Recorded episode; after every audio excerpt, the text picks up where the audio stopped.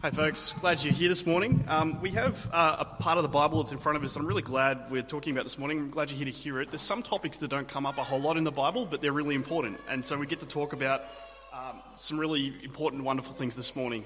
Um, so please keep your Bible open at 1 Timothy uh, chapter 5. Now, uh, how about a pray before we start? That's a good practice, isn't it? I'll ask God to make this a worthwhile time. Loving Heavenly Father, we thank you that you've given us your word and thank you that you've uh, chosen the kinds of situations that uh, your prophets and apostles should have written about by your Spirit. Pray now that today that we learn of our loving obligations we have to each other as family and that we uh, joyfully fulfill those things and work out how to uh, fulfill those obligations better. Amen.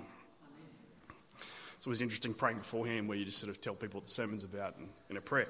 Um, friends, the thing I want you to understand this morning is that Christians are a family. And I don't just mean that in a pretty, let's feel nice together, heartwarming type of No, literally, really, we are a family. That is what it means to be a Christian. Literally, really, to be a family. Here's the family Jesus is the Son of God probably have heard that before, I hope. But he's utterly unique. Nobody else has that relationship to his Father because God the Father, God the Son have been a family for all eternity. They're a family. And God the Father sent his Son into the world to become a human being to save us, but he didn't just die for our sins. He did that. It's wonderful and it's important. It's very central. He didn't just die, uh, rise from the dead so that we'd have eternal life with him as well. That's utterly important. It's essential. It's central as well. But the end goal of that was that we should be children of God that we should be adopted into his family. And this is what's mind boggling that we should have, we should have, share the kind of relationship to the Father that Jesus the Son has with the Father. We'll have Jesus' relationship with the Father. We'll share Jesus' relationship to his Father. So if you read John's Gospel, for example, you hear Jesus over and over again talking about himself as the unique Son and the Father, uniquely his Father. It's, it's a unique relationship. Nobody else has this. But then he dies on the cross for the sins of the world. He raises from the dead, and then he comes and talks to some women, uh, some of his friends, and he says, Go and talk to my friends and tell them this. And listen very carefully to what he says. Everything's changed after he's died and risen again. Says, Jesus says to them, Don't hold on to me, for I have not yet ascended to the Father. Go instead to my brothers and tell them, I'm ascending to my Father and your Father, to my God and your God. The universe has just changed. They are part of God's family now. So that's the privilege it is to be a Christian. Alongside Jesus, our brother, we share that relationship to the Father and part of God's family forever. And so we call God Father, and it's the most remarkable privilege that we have. We really are God's children. It's also the basis for our relationships to each other. Most basic way we talk about Christians in the Bible brothers and sisters. But we're, we're, peers, we're siblings of Jesus, and we're siblings to each other. We have a far bigger family, far more relations than we kind of realise most of the time, I think. It literally makes you a sibling to me if you're a Christian, because I'm a Christian, and if you're a Christian you trust Jesus, we're related. We're in the same family. It's wonderful. And that has to define everything about how we relate to each other, because church really, really is a family. And that's what the book of 1 Timothy is basically about. Um, it's a real thing. Sorry, I had 1 John chapter 3 here as well. See what great love the Father has lavished on us that we should be called children of God. And that is what we are. So he's saying it's not just a nice title, it's what we are. Now, 1 Timothy uh, is talking about how we should live as a family. So in chapter 3, verse 14, if you've got your Bible there, flick it back a page from chapter 5 and you'll find chapter 3. And he tells us the purpose of the letter. And it's basically saying, hey, I want you guys to learn how to relate to each other as a family because uh, he uses that kind of language. He says, uh, in verse, chapter 3, verse 14, Although I hope to come to you soon, I'm writing these instructions so that, if I'm delayed, you will know how people ought to conduct themselves in God's household, in God's family, which is the church of the living God. See, the idea, and I've shown this diagram before, get it in your head because it's a good way of imagining it.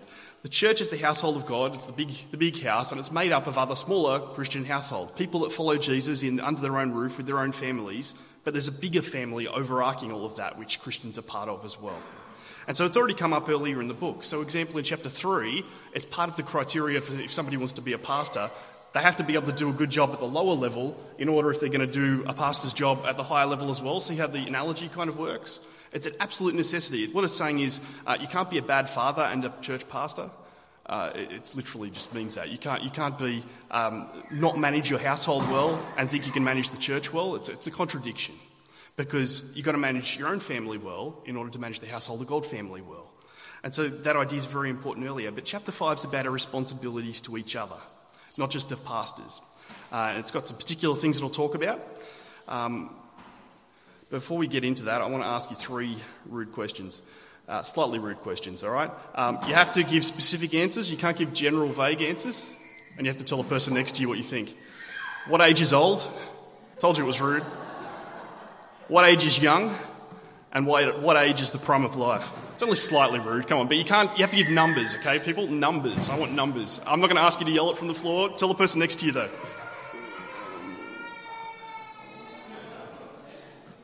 All right, that's, uh, that's enough of that fun. Um, I hope it's made you think about it. Um, here's what I suspect I reckon your answer to that question, those questions, says a lot more about you than it does about anyone else. Is that probably fair in most cases? It's about me and about the relationship of other people to me, right? Um, so I preached on a, I, I, I have over the last 10 years or so preached on quite a lot of um, HSC study camps um, where I get to teach teenagers the Bible and challenge them to take Jesus seriously. It's wonderful. Um, I get older every year and they stay the same age. That's what happens.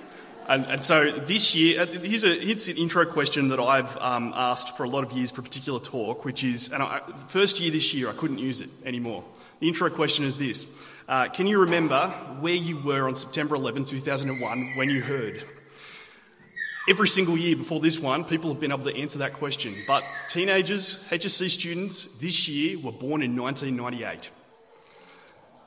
Yeah, I know. That's the response we had.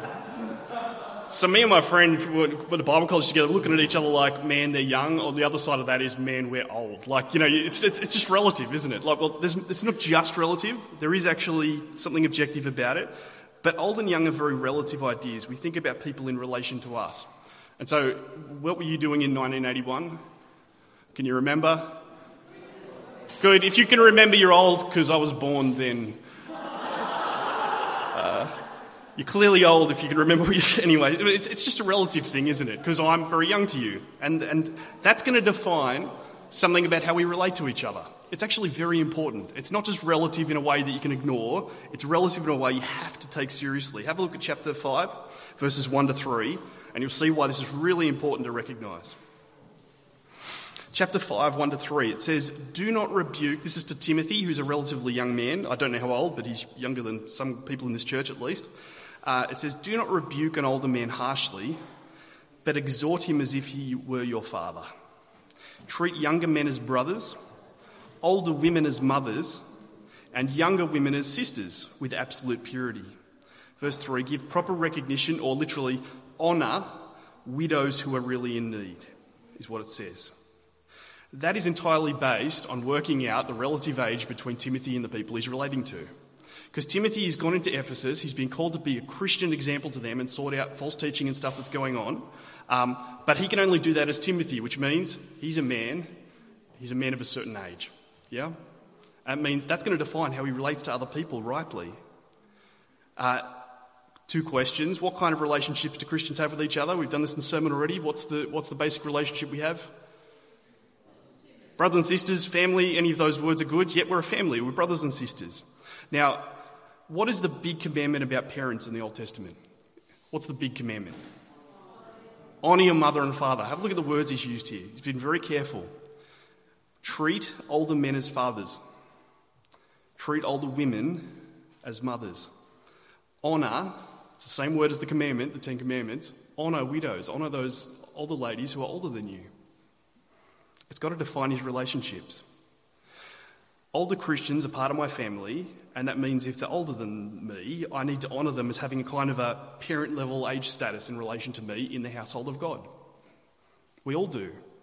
We need to be careful how we relate to people of different generations. We need to honour people who are older than us. It's an idea our society's pretty well forgotten. Churches must not forget that because we're a family. It's very important. It's the same with widows, wasn't it? Honour the widows. It's the, it's the commandment. Treat them like the mums in the church family. It's pretty important because they're the mum age mums in the church household of God.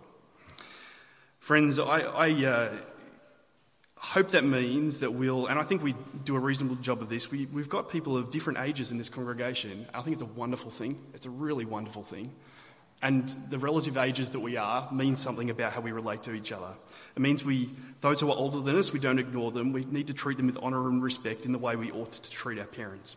And we'll treat them different. I'll say it like this it'll mean we treat people who are older than us different to the, how we treat people who are teenagers at the same time as us or around the same, same decade as us. You get, you get the idea? People who have that, that step above. It's very, very important because we're family. I think it's wonderful we've got lots of ages here. It's actually uh, very important because in the Bible, the picture we get of church all along is it's multi generational. And it's important because it's a family and people of different ages relate to each other. I just want to go on a quick tangent on this because it's very important for us to think about, I think. Um, a lot of you will have come from churches that have seen this pattern. There's three church services, one at 8, one at 10, and one at 7. At 8 o'clock, the elderly people go. At 10 o'clock, the young families go. And at 7 o'clock, the teenagers and 20 somethings go. Yep. There's obvious advantages to doing that, okay? I'm not having a go at it. We have to think about it very carefully, though, because in the Bible, church is multi generational, and there's very important reasons for that. Here's some practical ones. I've been involved in youth services at more than one church at more than one church, there's young people there, young teens, 20 somethings, and I want them to grow up in Christian maturity and grow up in general. It's very hard when there's no adults in the room. Yeah? Apart from the preacher. They've got to have examples of the next stage of life. I've seen the opposite problem at 8am church. As elderly people who struggle with health issues and various practical aspects of life, it would be great if they knew some energetic young people who could do some practical tasks for them I love them in that way, but they don't know any because we've segregated things. I don't want to have a go at that way of doing church. We need to navigate this very carefully because as we get bigger, we're going to have to do, we're going to have to split services and we're going to split people up and, and we're going to have to think carefully about how we do that because it is immensely valuable to know Christian people in the family of God who are older than you and who are younger than you. And it, it's, it's really that important. Have a listen to the Apostle Paul's own experience. I just this is one of those things at the end of a book of the Bible you just ignore. Listen to what he says though. Greet Rufus, chosen in the Lord, and his mother, who has been a mother to me too. That can't happen unless you know some older ladies who aren't literally a mum. Yeah? That's why it's important. Now, did you notice in chapter 5, verse 1 to 2, there's, there's four groups there. The, um, two of them he's told to pay a little bit more attention to. He's given a bit more detail. He's told, pay, pay particular attention to how you relate to older men. There's a bit more detail about that. And particular attention to how you relate to younger women. Because those are the relationships he's most likely to stuff up, right? Think about it. How can he stuff up relating to older men? He's coming in with authority to fix this church up. He can, he can stuff it up by not respecting them, exercising his authority in a way that fails to reflect the fact that they have sort of a, a father age status in relation to him, uh, he mustn't get that wrong. He needs to do it in a way that isn't harsh, but exhorts him as he would a father, that honours him. I just want to say, Stuart and I are both younger than many of you, and we're going to try and do that really well. If we fail to do that, we invite you to come and talk to us. We want to respect people who are older than us. We need to exercise our role as pastors really carefully, and that means exercising authority and correcting and even rebuking sometimes. But we need to do it in a way that reflects the fact that people who are older than us are honoured. Can I say that? So please, uh, we invite you to talk to us about that if we, we fail to do that at any point. Um, younger women, why does he have to pay particular attention to how he relates to younger women? Pretty obvious, isn't it? Because he might catch a young lady's eye, a young lady might catch his eye, or he might relate to a young woman in a way that opens him up to being accused. And so Paul's not naive. What's he say? Verse 2 Younger women treat them as sisters with absolute purity. Teenage, teenage boy comes up to me, says, Hey, Matt, uh, how far is too far? I say, Imagine she's your sister. Yeah, that's what it says. And I'm almost completely serious about that, but that's a topic for a different, a different day. But that's the point, isn't it? It's women as sisters with absolute purity. Now, can I just say, we'd be naive if we thought this was just a command for hormonal teenagers, can we say? It's not just for hormonal teenagers. It's actually a model for relating to peers of the opposite sex of any age, from high schools up to nursing homes. It really is. We need to relate to peers of the same age, uh, sorry, people who are around the same age as us, who are the opposite sex, relate to them as brothers and sisters, because that's what they are, with absolute purity. Put uh, appropriate boundaries on relationships so it reflects that reality. That's what he's getting at. Younger men, we need to treat one another as brothers. We are peers in Jesus' family, um, so we need to work at that as well. Now, we're going to get further into the passage. Um, there's a whole lot of stuff here, and here's where it starts sounding, you're going, wow, this is really foreign and strange. Um, what I'd actually like to do is try and just summarise what Paul's advice is to them for their specific issues, because a lot of it's kind of time bound. And then I want to talk about some really important principles we have to think about ourselves and apply really well. Because um, you read it, and there's some things that seem strange, and there's some things that seem a bit offensive, frankly, um, to some of us. Um, particularly when it's telling young women to go get married and work in their house instead of receiving support, um, or why widows have to have particular qualifications or be a certain age or that sort of thing. Um, let me give you an overview of what's going on. Now, in their society, everybody worked really, really hard, okay? Everyone. Women worked hard, men worked hard. Uh, women, t- uh, men typically had very labour intensive jobs. Women typically had lots of jobs related to household functioning practically, but that was uh, more involved than it is today. Uh, you might grind flour, bake bread, cook, clean, wash, all without mechanical devices. Just imagine. Or try and go three days without using mechanical devices for any of those tasks. Gosh. Um, spin, weave, sew your clothes, fix clothes up, that sort of thing. And then there's outside the house. You've got to fetch water from the well. You've got to get firewood, probably. Most likely, you would do some work in the fields in a lot of places. You might sell your produce in the market. And perhaps you'd serve as a midwife or a nurse for other women having babies in the community. Because there isn't a hospital to go to. I mean, like, you serve as a midwife for your friends. Life's full of hard work for everyone. And so most people didn't have career choice. Nobody did. They did what it took for life to work. And so they relied on each other to fulfill their jobs, fulfill their roles, and make community work at a practical level. Now, I just want to say, frankly, many of the concerns we bring to this passage are things that only rich people can afford to care about. Okay? Job satisfaction, career choice, chosen lifestyle, and those things kind of being driving concerns for our, our identity, those are rich people concerns. If you live in this society you aren't in a position to, to even think about those things. You make life work. And so we read chapter 5, verse 14, and it says So I counsel younger women to marry, to have children, to manage their homes, and to give the enemy no opportunity for slander. See the end bit? What he's saying is we need to rely on each other. And if people don't do their job, it's the Christians who are going off and not being reliable to those who are uh, relying on them in the community, that's bringing slander on Jesus in this particular society. Can you see how, how that's working? It's, it's, we need to think into their world. The other thing is, there was no welfare. So we start talking about uh, widows in need. You need to realise no Centrelink, no pension, no uh, superannuation. Retiring means become dependent on other people. That's just what it means. Rely on other people for your sustenance, for your needs, for all those sorts of things. But it's absolutely striking the difference in, to our society. See, in our society, people say, I could not be a burden to other people. I mustn't be a burden to other people. In their society, everyone expected you to take up the burden of caring for your dependent relatives. And refusing to do so was utterly appalling. Have a look at verse 8. And it's basically just saying everyone, Jews know this, Romans know this, Greeks know this. Anyone who does not provide for their relatives, and especially for their own household, has denied the faith and is worse than an unbeliever. What that's about is most Roman citizens and Greek citizens, they know that you should do that as well, let alone Christians who are answerable to Jesus. We need to look after our family because there isn't a welfare system to do it for them. And so it was very costly, houses were very full, a lot of people to support. Here's the big questions that start coming up Who am I obligated to support in life? That might sound like a cutthroat question. Who am I obligated to support? Who is our household responsible to? Who is our church responsible to? This is a question you ask when you have 10 sandwiches in your hand and 50 mouths to feed, right?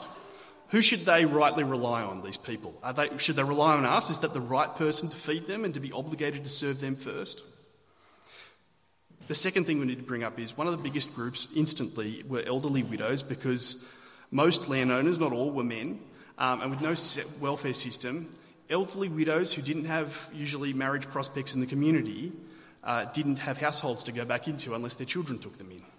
And if they had no children to take them in, that was a big problem. The first administrative problem in the church, if you read Acts 6, was how do we look after elderly widows really well? Because they're the big group in the society who can't look after themselves. And so Paul's going to teach us some priorities about looking after each other and who has an obligation to who. Um, part of that is not being taken for a ride. As you read the passage, I'll just tell a couple of things. You can read it later and make sense of it. He's saying you need to establish are they really in need? They can't go elsewhere. And are they really a Christian? Because we have obligations to the church family and not the same obligation to those outside. Um, and there's a sign up list in verse 9, which is basically signing up some of these widows at a certain age to be looked after for the rest of their life. Um, don't do that for younger widows. They have other opportunities, other options at this point. Um, and the danger they're seeing in their community is younger widows who don't have to look after themselves anymore and contribute are becoming busybodies and, and, and, and doing terrible things in the community. They're using their leisure time badly rather than contributing. So that, that's basically what's going on in the passage. Um, here's what I'd like us to think about, because it's very, very practical for us. Here we go. Um, we need to distinguish between fulfilling obligations and generosity, right? An obligation is something we have a duty to fulfill. Generosity is something we're free to choose to do or not to do. It's completely up to us. We're not bound to give. So if the Australian government asks me for my taxes, I have a duty to, an obligation to give them taxes. If the New Zealand government asks me for taxes, I laugh at them and crack a joke about sheep. See, obligations, generosity, I don't want to be generous to the New Zealand government, but there's people who I don't have obligations to, and, I, uh, and so I can be generous to them, but they can't be demanded of me. Now, in life, there's lots of relationships we can't opt out of. Here they are. Here's four at least. We can't legitimately opt out of them. There's obligations built into these relationships that you can't choose out of.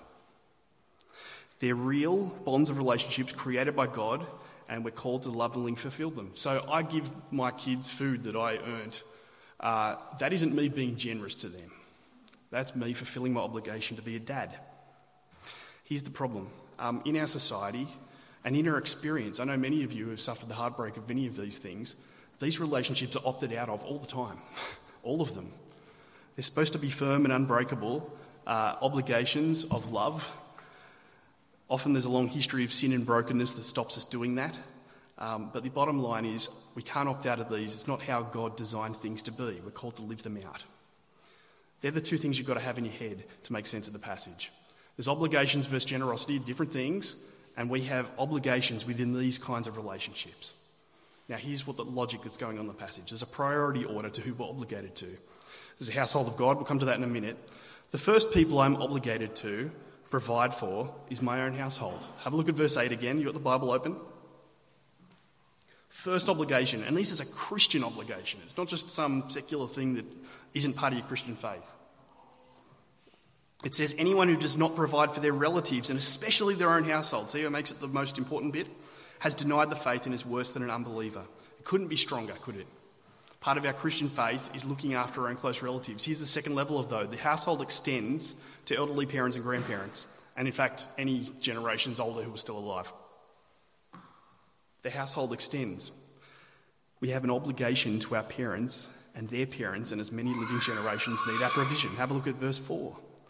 If a widow has children or grandchildren, they should learn, first of all, to put their religion into practice. See, it's a Christian thing to look after your parents and your grandparents and, and, and so on.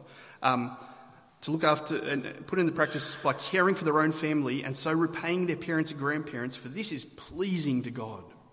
Now, friends, we need to not mishear this. This isn't generous to look after our parents and grandparents, this is a family obligation under God.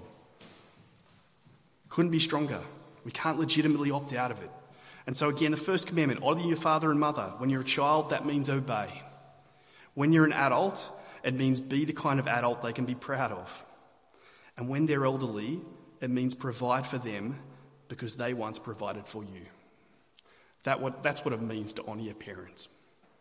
And so they have an obligation, we have an obligation to them as part of our household, even if they don't live with us.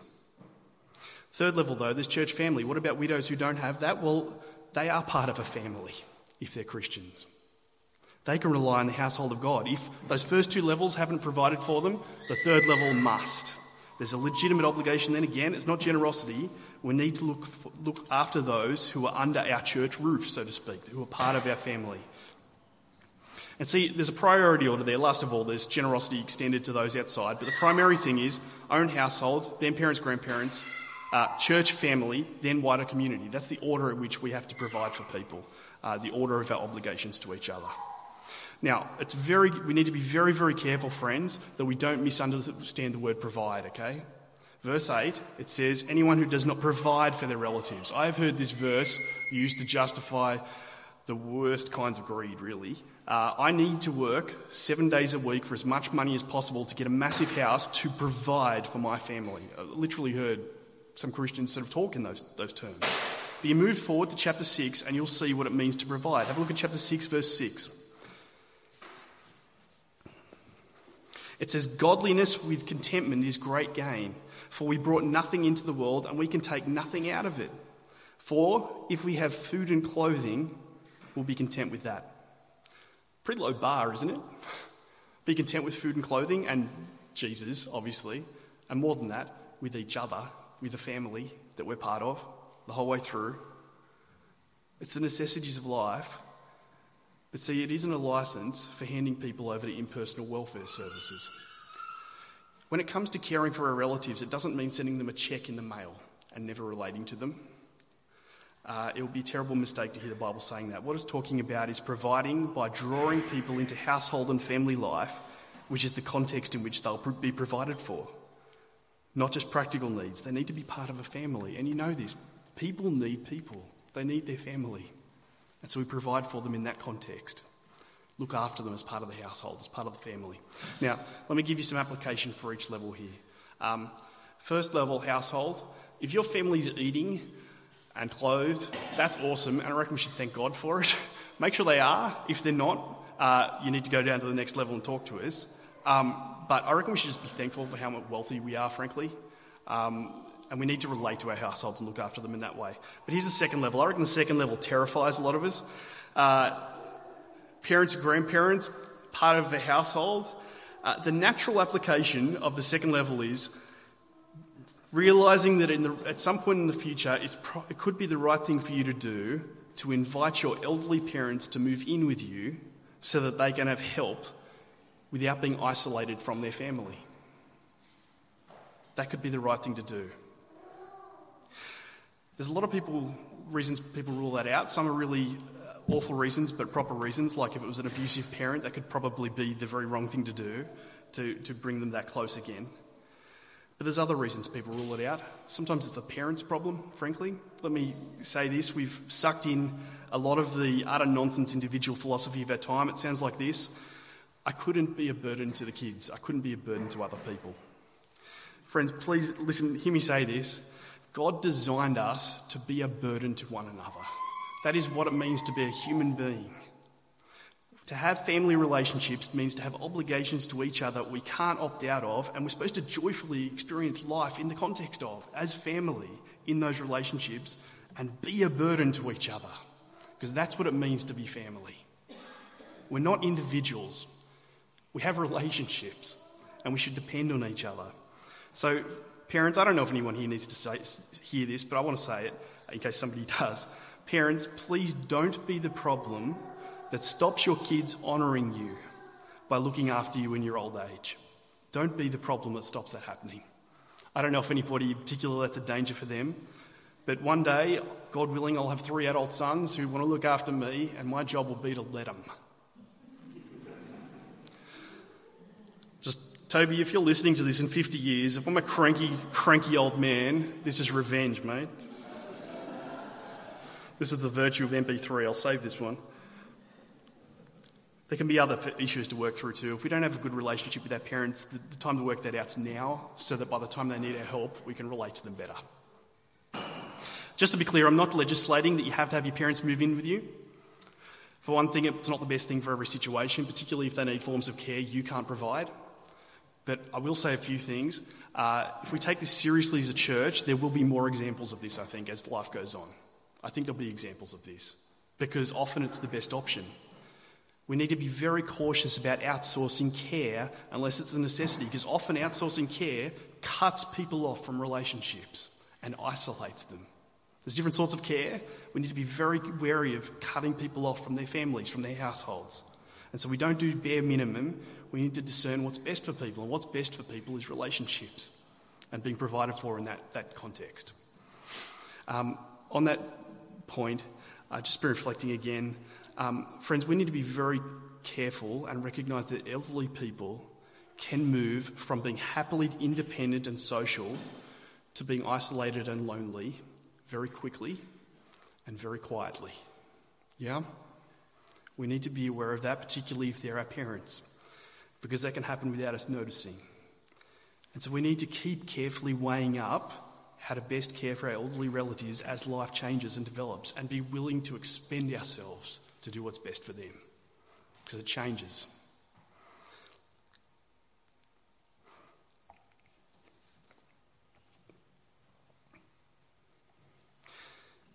We need to do our best at that.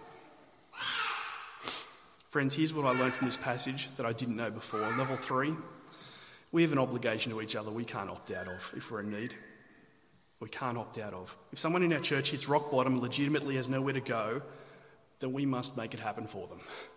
We must. They're part of our family. There's, there's no other way.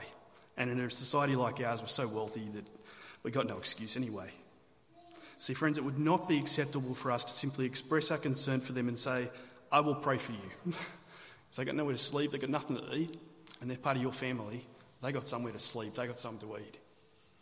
It's literally what John's pointing out here. He's, he's not overstating it. He says, if anyone sees, has material possessions and sees a brother or sister, member of the family, in need, but has no pity on them, how can the love of God be in that person? Dear children, children of God, part of the family, let us not love with words or speech, but with actions and in truth. It's meant to be taken seriously.